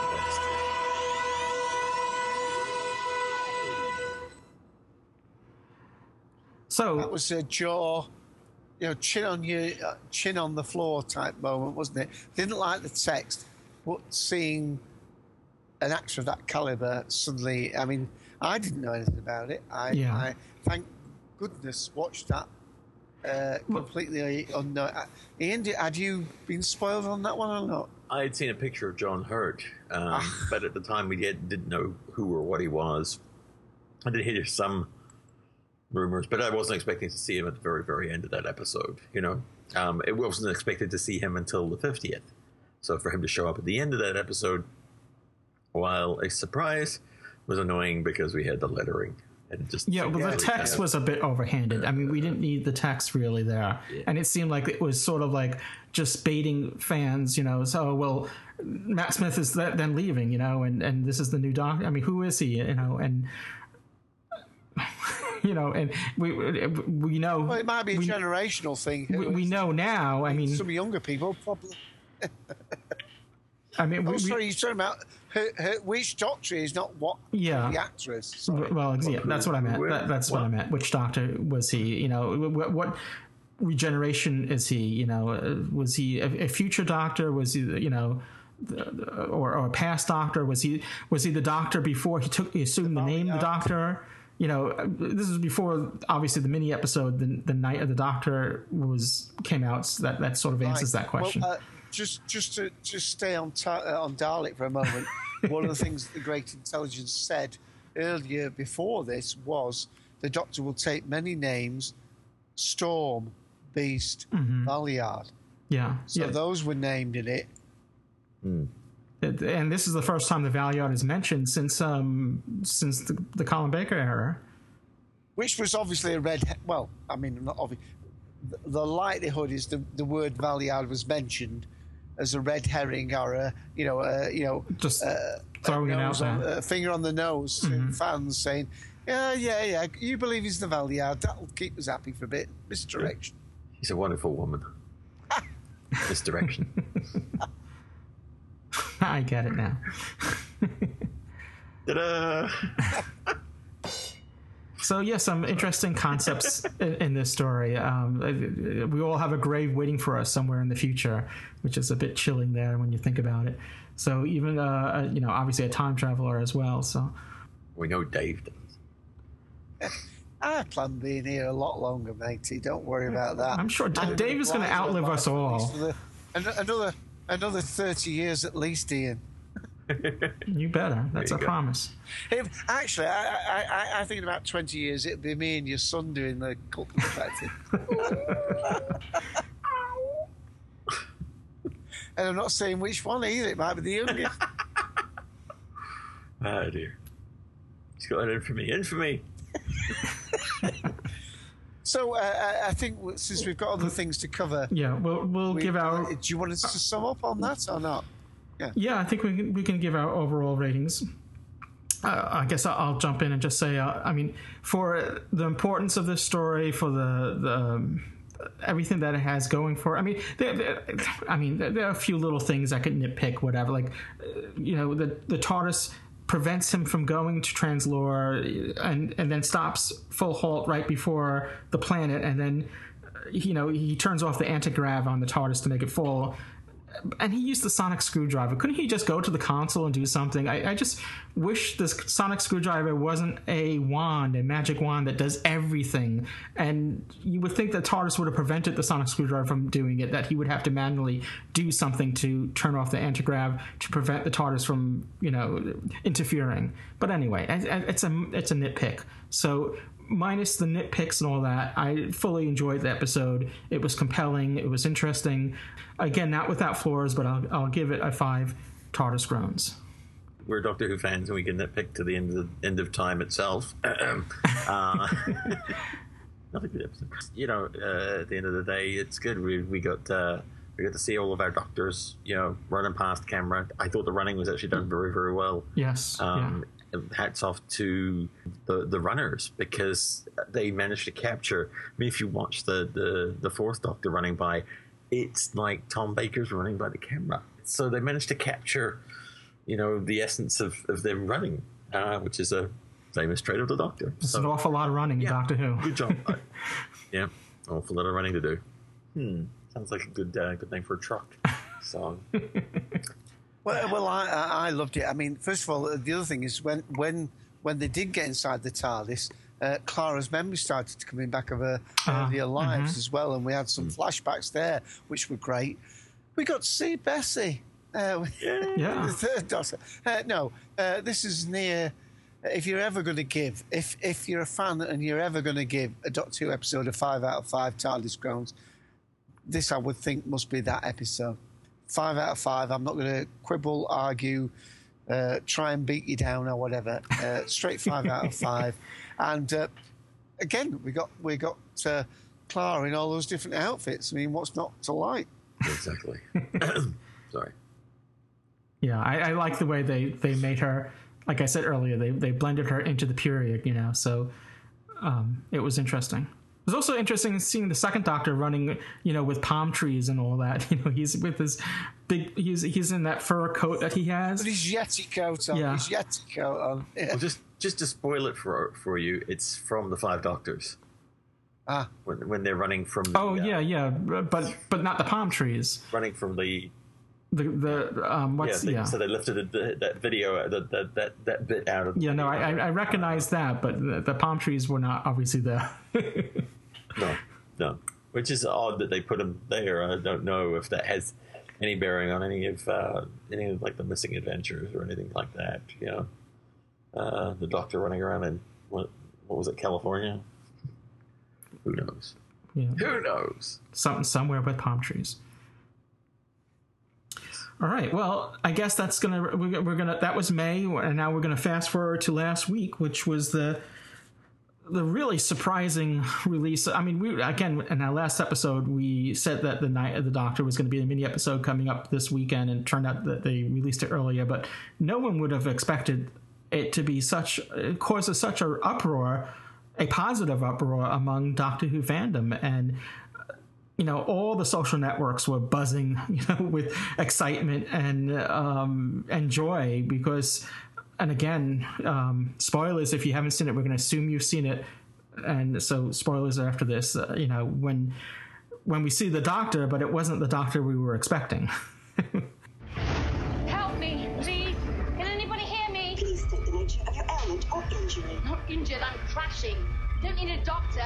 A clear statement of your symptoms will help us provide the medical practitioner appropriate to your individual needs. I'm trying to send a distress signal. Stop talking about doctors. I'm a doctor. But probably not the one you expected.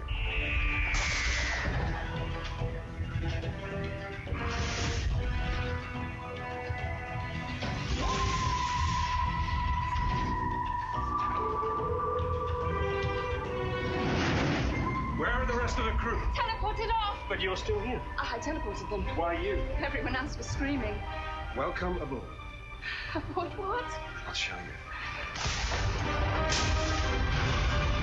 Where are we going? Back of the ship. Why? Because the front crashes first. Think it through.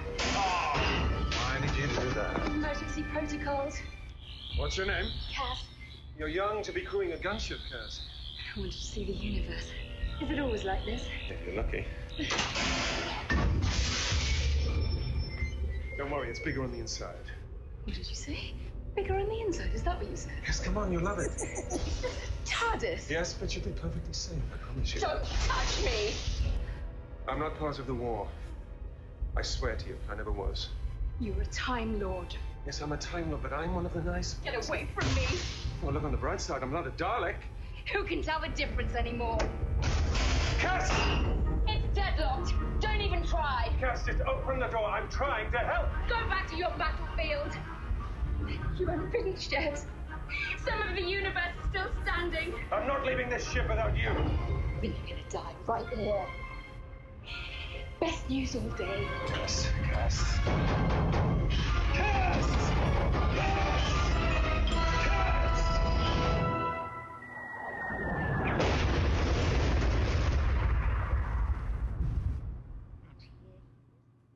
Wow, pretty exciting stuff. I mean, um, if you could find fault in this episode, it may be that the fact that it was only a, um, a short six minute episode. It would, I mean, it, how fantastic if this would have been a full length episode. it's it's, a, it's almost seven minutes, six forty nine. Okay, seven minutes. It's still. I mean, um, uh, they packed a lot into that. I mean, it, it's. uh, I don't know. I, I really enjoyed it. It's. You know, you have so many things going for it. You have well, you have Paul McGann back, who had so little screen time with only the TV movie, and uh, you know we had, you know, of course we had the audio adventures, which is interesting because he he um, mentioned some of the companions he had in those audio adventures, which were done by Big Finish, and they also went out on channel um, seven uh, on the the, uh, the radio channels, Radio Seven, BBC Radio Seven. Some of those adventures went out. So, um, if you if you will, the radio series and the Big Finish. Louis. Yes, Just interrupt. no, Just get Ian's take on it quickly. yes, Ian. Um, sorry, I do have to. I have, to duck out, unfortunately. Um, his there's a, time uh, stream. He's pulling. uh, he's Eddie's in the being time- pulled out of his time stream. Eddie's in the time space continuum. I don't know how he keeps getting in there. Somebody keeps unlocking the door.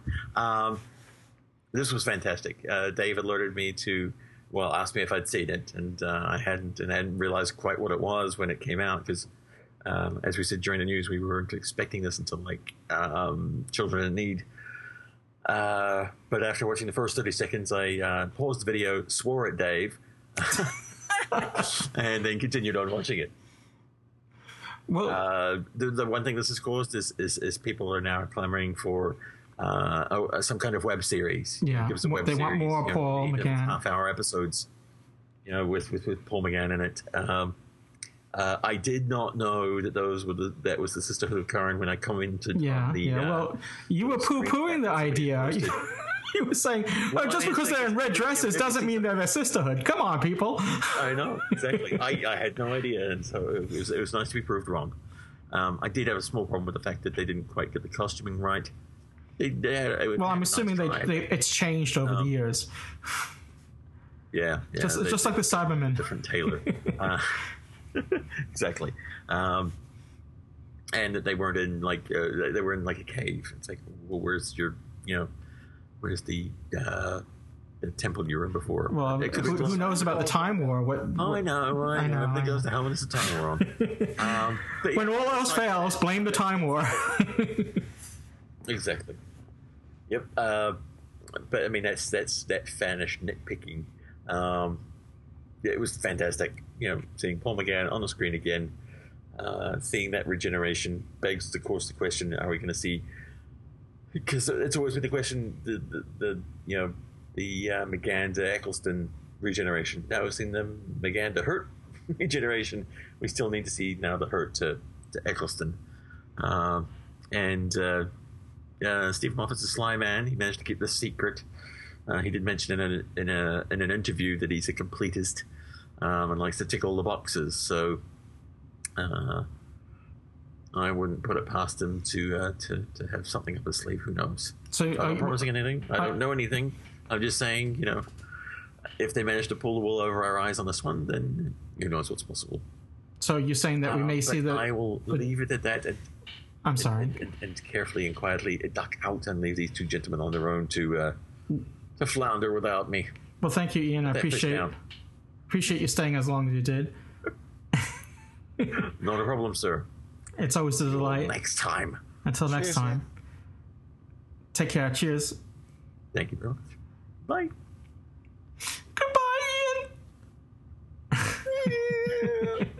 Goodbye, Duggan.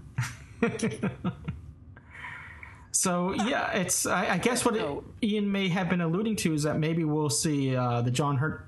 Uh, you know, we don't the the non the, the warrior doctor. Well, he's not the doctor. He he took didn't take the name the doctor as we see in this episode when you know in this mini episode when when the eighth doctor regenerates into John Hurt.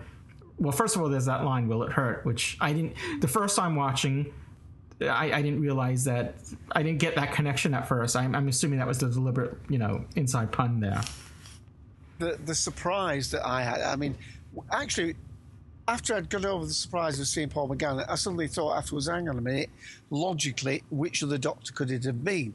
The only other doctor it could have been is, I suppose, the ninth doctor, and we all know that Christopher Eccleston, great actor though he is, is not likely to reprise his role. So that was that. Uh, secondly, um, a few little things that I would mention. First of all, he didn't kiss that girl in the spaceship. That's not very Paul McGannish, is it? But um, no, um, the, the the the thing that that was mentioned when we were talking about it before was that um, although it's great to see Paul McGann there uh, and the Eighth Doctor, in some ways, especially when he goes down onto the planet, and the planet was, I mean, I had I had no clue, but I, even even thick braino like me realised there was a connection to Brain and Morbius and, and the planet of Karn, which was near, fairly near, I think, to where Gallifrey is. But the point was that um, the, the, the, the, the lady in charge, uh, I've not got her name to hand at the moment, the, and the actress who played that part really slightly out acted Steven Moffat. Uh, Steven Moffat, uh, Paul McGann. now, I think that no, no, yeah, sorry. No, it's all right. The, the thing I'm trying to lead, the, the thing I'm trying to lead up to is that I think, and I was, it was confirmed after I was talking about it, is that they had to obviously film this in secret. So all the rest of the cast might have been able to prepare for this for two or three weeks. Paul McGann was probably sneaked into the studio. I thought for one day. I think I've been informed by uh, friends of the collective that for two days they'll film this over two days. So basically, he had to go in cold and suddenly be the Doctor who he hadn't played for 16 years. Now, part and parcel of the Doctor from the sixth, uh, from the TV movie was a very energetic and full of life Doctor, because of course he'd regenerated from the, the Seventh Doctor into the Eighth Doctor, and he was sort of leaping around, full of the joys of spring. And one of the elements of that Doctor is that vivacity, that life, that you know, uh, you know, the way he just spontaneously uh, kisses his companion, and uh, uh, well, Doctor Grace anyway. Here, he just looked a little bit tired. Now, was that because he was an actor who's that much older and therefore doesn't have that energy within inside him? Uh, was this story supposed to take place? Whilst the Time Wars have been going on for years, Yeah. because I- I think the latter. character Yeah, I, I think it has to do with the character with the him. Yeah, because the, I mean the Time Lords have a uh, seem to be well known across the, the, the you know the galaxy as you know they have a bad name. Once she finds out, the Dalek. yeah. So what's the difference? She says, um, and, and I think that's the I think you know the Ravages of War has has you know played a toll on the Doctor there. Even you know he's been acting in the Doctor's name, you know, for good for, as a healer. And uh, you know to to to heal whenever he can, not not medically, but you know to right what's wrong, you know, and that's the name of the Yes, he's doctor. been trying to do little small things without becoming a warrior. Without Uh, becoming a now, warrior. of course. But now this now again. This sort of just I'm just this sort of makes sense when we see in 2005 and uh, when when doc when Doctor Who first came back and Christopher Eccleston's the Ninth Doctor he alludes to the Time War and he you know he he doesn't say specifically what he does but what he had done but he said you know he had to do things that he's not proud of and whatever. So and then we had we just have to assume it was the Eighth Doctor that did it because if you remember in Rose, he just he looks in the mirror and he tickles his, you know, he wiggles his, you know, he looks at his ears and he, he seems like Yeah. to be seeing himself for the first time. So he had just recently regenerated, we have to assume, because he hadn't, hadn't seen himself yet. So we had to assume that this was coming off a new regeneration and all these things that happened in the Time War was the Eighth Doctor. You know, this is before the John Hurt character was introduced. So now, but it, it seemed a little bit out of character for the Eighth Doctor unless he got, unless he changed so much, like you said, during from the 1996 movie to whatever the Time War did to him. But now we know it wasn't the Eighth Doctor that maybe did these terrible things. It was the the, the Time Lord that didn't use the Doctor's name and hence wasn't part of the Doctor's um, makeup, you know, and didn't do it in the name of the Doctor, and that's the John Hurt character, even though it's the same Time Lord. And it was an unorthodox regeneration because, of course, um, he, they actually Mhm. said that he died. Now, um, if if you go back to some of the early stories, uh, I mean that classic scene where Rose and the Doctor are running towards each other, and the Doctor gets glanced, and uh, and and the scenes where where the Doctor says, "Oh no, I can die. If I die instantly, you know, I can die." but if I have time to regenerate, I can survive. Now, in this case, the sisters will say that he actually died on this spaceship, Mhm. and we're having a, a little bit of a potion as the potion that revived the Master. Now, in the Master's case, uh, in the end of time, part one and two, um, of course, that was interfered with. Somebody tried to stop that uh, potion working, and that's why we had this bizarro Master with, you know, you know, Iron Man jets of power coming out of his arms and so, oh, so on. But here, uh, the, the the the situation that is a diff, uh, difficult to resolve is the fact that here uh, the doctor doesn't make this conscious decision. He's trying to help this girl. He's trying to be the doctor. Uh, the the ship crashes. We know that uh, this planet of Karn is set up to lure ships to their doom. Um, uh, not my idea. D- Darth was saying on our call that you know there must be some way in which that although the ships crash, they slow down the crash part so that there's something sal- salvageable from the wreckage.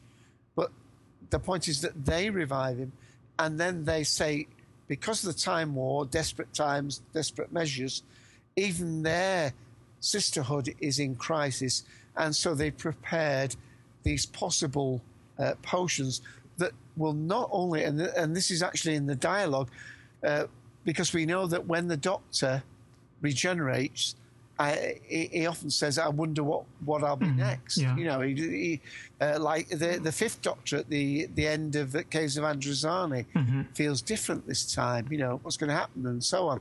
Where with these potions, the idea is that you know they can. It's a little bit like designer babies, isn't it? You know, it's not a question of them Well, getting pregnant yeah. a new It- doctor. It, it doesn't have to be random. babies. It doesn't have to be random. He can choose what he wants. Old, new, young, um, you know, man, woman. Uh, he could choose. And, he, and that's when he says the, the universe doesn't need a doctor right now. It needs a warrior. Right.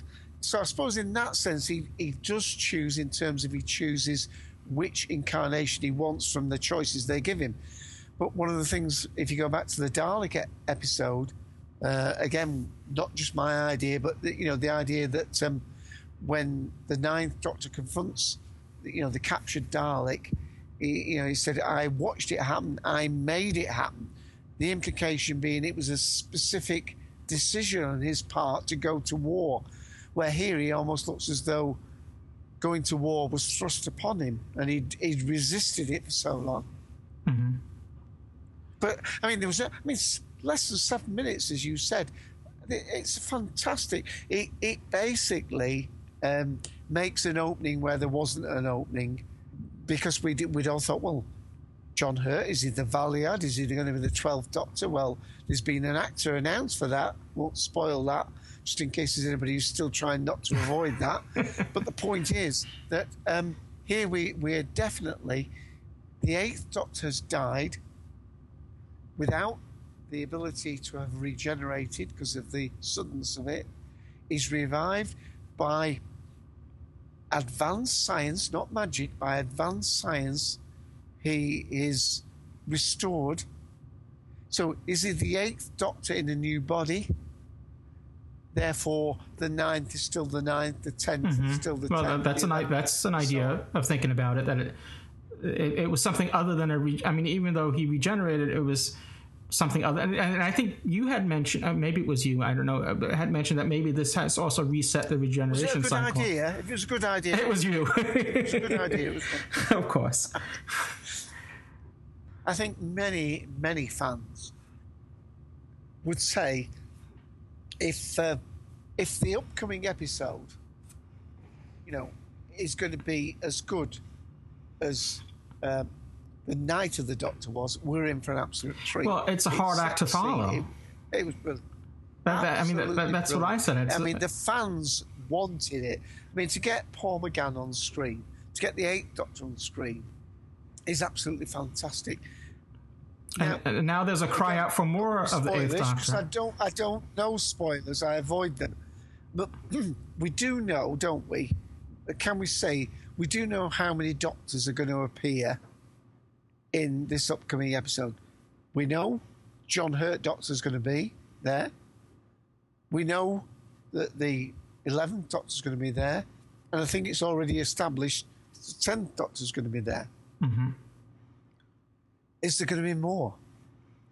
That's that's again want you to no, no, no, spoilers. We don't and I and I you know I do my best even though you know it's it's, it's problematic you know you know doing a show about Doctor Who and trying to avoid spoilers at the same time. So I, I try to do my best on on avoiding spoilers. You know I you know just like you know this was a great surprise seeing this mini episode. I I, I don't want the other surprises to you know be spoiled. So. Um, it's only a few more days away. Anybody, anybody, anybody like Ian who said he saw this uh, Night of the Doctor with no idea. But as I said, once you'd seen that it was the Eighth Doctor, actually logically you suddenly think, well, actually, it was either going to be the Eighth or the Ninth. It couldn't have been the Tenth or the Eleventh. That wouldn't have made any sense. Yeah. But I'm I'm more concerned now after refreshing our minds with the name of the Doctor. I'm just wondering where they're going to come in, because at the moment we assume that the Doctor is going to recover because Clara's gone in to fix things. Mhm. But where is Clara? Are, are, does that time stream now dissolve? Yeah, that, that's Uh, why and that is- I was assuming that, that those museum gonna be the scenes take place place to before the night, uh, the the name of the doctor. That was my assumption, but I, I don't know. I'm just I'm just guessing. Yeah. or it could, it could be another timeline and or to, whatever. To, to just twist our minds anymore, we've had another little mini episode. If you want to go on to that, Yeah, well, the, just today. No, ye- yesterday it was actually the released. last day. the the last day, which is uh, a new mini episode.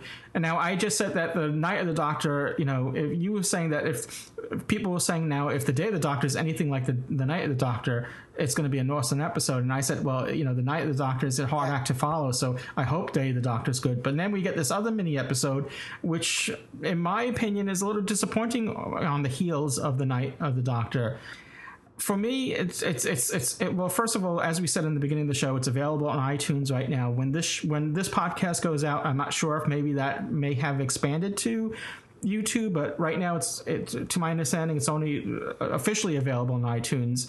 And in the U.S., it was free, and now I think in the other countries it's free as well. Though not initially, there was some sort of you know mess up with that. But so that aside, though, that aside, just based on the story and the episode itself, I just found it a little. It was interesting, but a little disappointing. Um, as a tech guy, someone that's um, played one or two video games in his life, especially you know like these first game shooters, it just didn't seem original. I, I've seen this before. Many like first game, first person shooter games will start off this way. I don't know if um, you know if, if you're familiar with Halo or uh, oh, there was another one which um, was kind of popular before then, uh, which was a first person shooter. Uh, the name escapes me right now. I, I've seen similar scenes like this before, where it's sort of you, you sort of in the uh, perspective of the person being spoken to, and um, they're they're about to go to some sort of battle or whatever, and they're preparing them. And anyway, so I, it, to me, it just seemed a little predictive. Um, I was able, you know, when, there's a scene where see that little speck on the screen pretend it's a Dalek, and I knew immediately that was going to be a real Dalek. So, but that as, that, that aside, it was good seeing Gallifrey again. It was good seeing these Gallifreyan uh, guards or whatever you call the the the the, the, the capital um, the, the the military aspect of Gallifrey. Though you know they didn't have their capes. They they had this reddish outfit. It wasn't that bright red that we've seen before. So they've changed the costumes costumes, costumes a bit and uh, they're they're missing their capes but it was good to see Gallifrey again Yeah, and of course they do have the military. I mean, Romana went uh, went off with one of those Yes, military uh, type, mhm. didn't she? But um, maybe it's a generational thing, and, and if you'll forgive me, including you and me in the same generation, maybe it's the fact that younger people would would connect more with that first person. It's possible, yeah, yeah. It just, I've just like when I was watching it, just like I've seen this before. You know, for the first time watching it, I felt like I've seen it before. So where that wasn't the case with the Night of the Doctor. Um, Yeah, it was an anticlimax. However, n- not what was on screen, but it could, in many ways, be great in as much as the t- the whole point about the time war, as far as I understand it, is you know both sides were wiped out with only the Doctor remaining. Now you could argue that if the last day showed all of the Time Lord or Gallifrey being wiped out, other than presumably if you go back to Doctor Who, some of it that was locked out of time, you could argue that that is reason why the Doctor would take on the warrior role because his whole race on the last day you've seen wiped out. So, in terms of it being, uh, you know, it, I, I'm going to, I, dare- even do this, but I'm, I'm going to do it. Can I mention Steven Seagal movies alongside Doctor Who? Have you ever seen Steven Seagal movies or even Claude Van Damme movies? Mhm. The way they justify their hero, you know, kicking hell out the bad guys, is that the bad guys did something to Horrendous. their fiance or Mhm. some uh, close man. Uh, I think of Death Wish. You know, Charles Bronson's Yeah. Death Wish. It's only because his family gets, you know, tortured or whatever that he can then and everybody they make it personal. him on Yeah. because because they know that he's suffered. He's not he's not just a nasty character doing it for the love of it. He's been a very hurt, and wounded character. Now you could argue, I suppose, that this last day is giving the Doctor license to go and kill every last stinking Dalek, as the Ninth Doctor says in the mm-hmm. episode Dalek, because in this night at last day, we've seen all of his race, bar him, wiped out. So it wasn't on screen. It, it, it, but if you can, I might, I might be completely wrong, but if you can think it through in those terms I've just put, then it might just give at least the reason why, you know, you can go along with uh, this warrior doctor and say he's right to do that because the Daleks have just wiped out his whole planet and race. Yeah. Maybe just Yeah. a thought. Yeah, no, it's it's uh, well. I mean, we have to assume that this takes place sometime after the night of the Doctor because there was no end. I mean, the um, I mean, the I mean, it was a short episode, but the Eighth Doctor didn't make any indication that the Time Lords were wiped out. I mean, they were still in existence. no. He said he was one of, one of the good ones. So the, I, I would assume that after after he's become this warrior doctor, he finds out about this Dalek attack on Gallifrey. Yeah. Yeah, I mean, these two events could be they, they could be coinciding with each other. I mean, the day of the, uh, the the night of the Doctor and the, the last day could be taking place simultaneously. Exactly. Hopefully, it will make more sense once we see the Yeah, episode because it say I mean, um, a little bit like Ian said earlier, uh, when we weren't sure about that man in the cell talking about, you know, the Whisper Men and so on. There was a there was a little minisode that explained that. You might argue that this. I mean, in some ways, it's bad. I mean, one of the things that a lot of people say with Doctor Who is that when you watch an episode, everything you need to understand the episode should be within the episode. yeah. You shouldn't have had to have watched an extra to know. The extra should be an extra Exactly. an embellishment or I mean- whatever. It shouldn't be something you have to necessarily have watched to because I'm not even sure if I saw that mini. If that mini episode didn't appear on iTunes, uh, you know, because that, that's how I was getting Doctor Who, especially you know during the recovery uh, after Sandy. I was just if that episode didn't appear, that I'm, I'm I'm thinking back and I'm not, I'm not recalling that mini episode. So I, it may be one that I haven't seen now. I got to go look for it. But for, but for the I mean I, for me it was circumstance that that kept me away. But for a casual Doctor Who fan, they're not going to seek out these mini episodes unless it's shown in the episode proper. They're not going to have any any knowledge of it. So that makes me wonder now. Um, in the the next episode, the, the 50th anniversary, the the the day of the Doctor, whether they'll have some sort of explanation about who John Hurt's Doctor is. You know, we I doubt they're going to insert the night of the Doctor into it, or or maybe it might be a flashback or something like that. I don't know, but it, it seems like there's going to be probably some sort of verbal explanation on who he is because the casual fan won't have might not have seen the night of the Doctor. Well, yeah, I mean, uh, one of uh, one of our friends, uh, Mike Randall Thor, always goes on about the the we and the not we. I mean, my brother-in-law, uh, I told him to watch that, um, you know, the Night of the Doctor. I, mean, I said it's fantastic. He said, "Well, I watched it. What was all the fuss about?" I said, "Did you not see the Eighth Doctor?" Yeah, it was the Eighth Doctor. That was nice. No, I said most people. They had to pause, run around the room screaming for five minutes, then go back and watch the rest of the episode. Oh, Dave, you watched me. I didn't know you were watching me when I was watching it.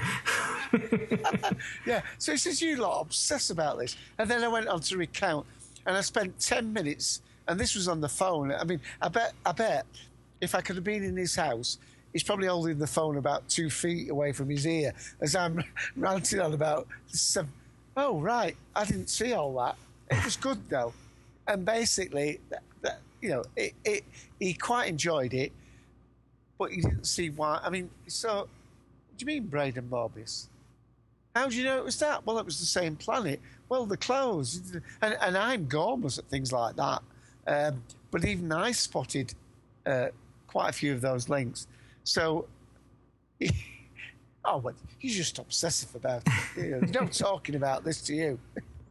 Well, uh, just to summarize, uh, I'm, I'm going to give Night of the Doctor uh, f- uh, once again five out of five TARDIS groans, and the last day I'll give it two and a half, which is in the middle of five and uh, out of you know out of five TARDIS groans. Oh, uh, well, Night of the Doctor from me, five out of five, absolutely. Uh, the the last day, if it's relevant, it could be four, but it's it's only a three. And actually, if I had to pay for it, I'd probably make it a one or a two. Yeah, because yeah. for six, uh, for, for sorry, under four minutes, basically, you know, it is more than a dollar a minute. I mean, pretty steep. Yeah. And it's not, I mean, it would be different if it was going to children in need, but it was, well, hopefully those that did pay will get a refund. Just, I'm sure in the, in iTunes, if the, the iTunes app, you can go and, and, and, you know, mark a problem with a certain purchase and you can, you can request a, a refund if, if it's now free. You know, for two ninety nine, you could have got the Podshock app. Been much better buy. There you go. Well, we didn't have um, much feedback from last week, so I do want to um, remind everyone to send in your feedback to. You could call the, the, the probably the easiest way is to call the Podshock public call box, which is 206 350 6463. And uh, just please make a note of that. It's you're calling the United States and um, you know 206 number. So um, if whatever, and I mean, we don't charge anything for it, but whatever you know phone tolls they may be, they apply.